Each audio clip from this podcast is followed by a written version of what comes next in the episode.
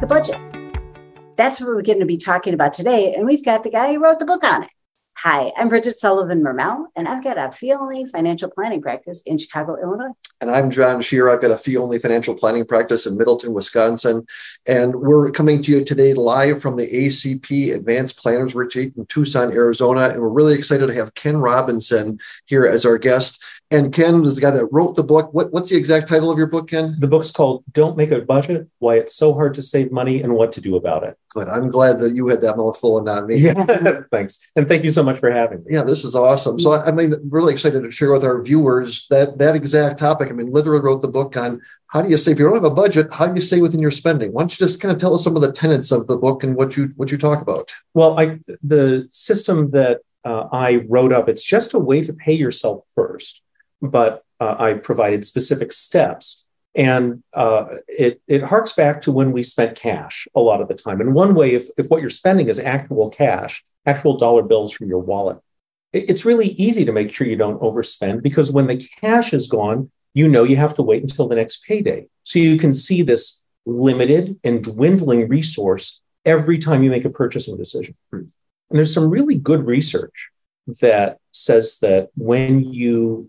are making the purchasing decision, if that's at the same time that you're spending the money, you're likely to spend less than if parting with the money happens later on, like when we use a credit card, for example. Well, these days, we're all using cash less and less. There are a lot of people who are not using cash at all. So the challenge is, how do you have that same kind of feeling of knowing that it's actual money going out the door? And the answer is pretty simple. You just don't hear about it very often. And that is, it's fine to use credit cards, but just keep them paid off. And what I mean is pay them off every day. And that keeps the actual spending happening very close to the time of the spending decision. We've all had buyer's remorse. And the sooner you see the money going out the door, the more you're likely to feel remorse if you should. If you shouldn't, then it's fine. You'll know I spent on something that meant something to me. And when you're paying off your credit card every day and you're then looking at your bank balance to see how much is left, oh, I've got another 7 days before payday and I only have this much left in my bank account. Was that a good idea to buy what I bought today? Well, yeah, it's groceries. I certainly want to eat. It's this, in my case, it might be something for my bicycle. But that means a lot to me, and it wouldn't mean a lot to somebody else who doesn't value bicycling as much as I do. So it helps to automatically line up your spending with your own values, not what somebody else thinks. Here's the monthly average for recreation. Okay. No, what does it mean to you? And it's okay. It's also permission to spend if it's spending on something you truly value. I have a quick question on this. So I would think that some bankers in the audience would say, well, what about a debit card? That's what that's for.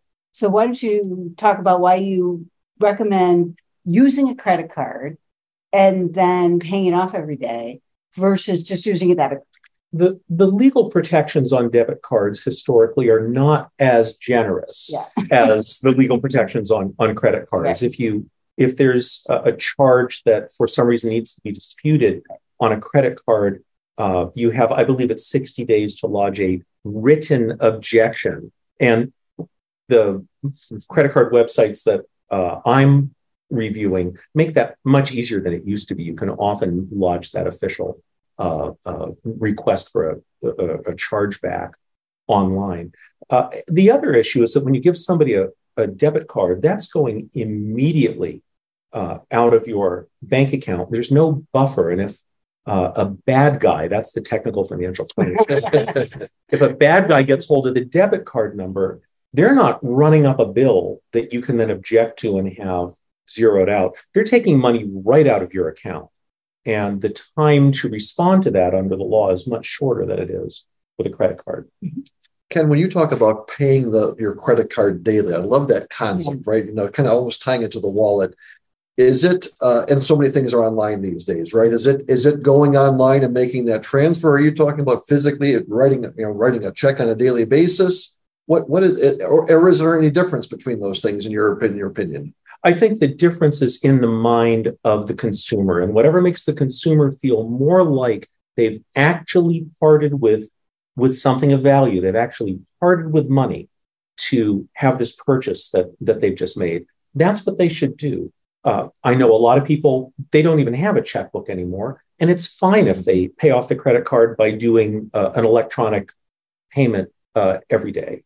The key is that it's something that ties into their feeling of, oh, I don't have as much money as I used to because I made the decision to buy a new bike helmet, to buy this present for someone who is important to me, to go out to dinner because I knew I had the money to go out to dinner. Whatever the spending decision is, the spending experience should be as close in time to that as possible. There's a limit to it. I don't think you need to pay off the credit card every time you charge the credit card and you're making payments 6 times a day. Mm-hmm. I think once a day is probably enough. And it's certainly a lot better than once a month when you might be saying, now, wait a minute, what was this $70 for? What was this $9.50 for? Because the little things do matter. The little things can add up. Mm-hmm. So even if it's a small expense, yeah. I like to see it paid every day. Yeah, I love the idea because I feel like it makes it intentional and it makes you conscious. So one of the things that I do different than pay my credit card every day is I try to track my eating. Mm-hmm. And because they found that you eat like 15% less or 20% less, similar with spending. If you just keep track of it, mm-hmm. Because you're not, similar with spending, you can be like, oh yeah, this all looks great. And there's no consequence. And then the consequences, weeks or months later when you actually want to wake up to it, And so that's one of the reasons why I like it is because it's like, okay, be in the moment, be intentional. Right. This actually helps you with that. Yeah. Very conscious decision-making is what it's all about. Mm-hmm. So many of our spending decisions are unconscious. And especially now when there are so many subscription type services, well, if it's the day that your streaming service has charged your credit card, pay it off that day. Don't let it become anonymous in a sea of other unrelated expenses, like the brake job you needed for your car, and then you're not even aware of the streaming subscription. And over time, you may find that, you know what, I really am not using that particular streaming service anymore. I'm happy with the other 2 that I'm paying for or something like that. Or you might decide, I'm getting a lot of joy out of that. And the thing that I really need to decide that I want to cut back on is I'm spending, all of this money getting coffee on the way to work in the morning. Maybe if I just brewed it at the office, it would cost less. And by the way, I've run the numbers. You can brew 7 cups of coffee at the office for the cost of 1 drip coffee at the gourmet coffee house. Okay, I have a question for you. Yeah. I buy most of my clothes online, and so then I do returns. Okay. So how do you handle that? I'm getting money back from the credit card company or the retailer. I think the when money is coming back to you, the technical financial planning term for that is that's a good thing. And what's going to happen is that if you if your bank balance is a bit lower than it needs to be, that's just going to make you think more consciously about whatever the next expense is.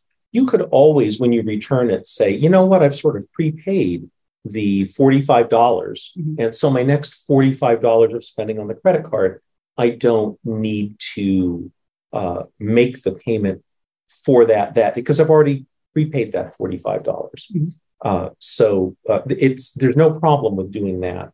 The key is that when you go beyond it, you want to make sure that your bank balance reflects your spending decisions. One of the things I love hearing you say, Ken, was about how buying bike equipment for you would be a great investment, whereas for me, it would be a terrible investment, even though I might do some of those things, right? It's not, there's fewer absolutes, right? Right. It's not, well, here's the rule and that's what you follow. It's different for all 3 of us, for all the viewers. It's being intentional about what's important to you, right? And then paying attention to it and tying it to that tangibleness. And this was valuable, when the book first came out years ago, but now everything is so subscription-based, right? Those things that hide in there, and $10 here, if it was coming out of my pocket, $10 a day would be noticeable. when it shows up on my credit card once a month, you tend to forget about those things, right? Paying attention and being mindful of that. I think that's such a great lesson. Yeah, I always say that if it's that one of the great enemies of keeping your spending under control is the phrase "it's only," it's only $3 for that coffee. But if you saw $3 on the sidewalk, would you stop to pick it up? Right. And you'd stop to pick up $1. And most of us would stop to pick up $0.25. Mm. And I think if it's worth stopping to take, it's worth thinking about it just for a moment before we decide to give it away.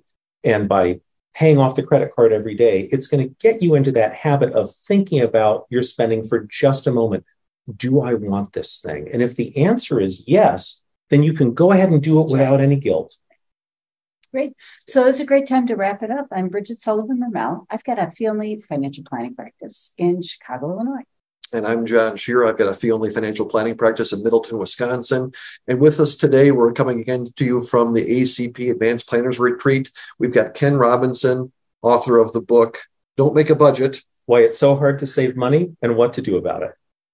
So, and if you like the things that you hear here on our show, we talk about it at the end of every show, but check out acplanners.org to find advisors that think similar to Ken, Bridget, and I. And please subscribe.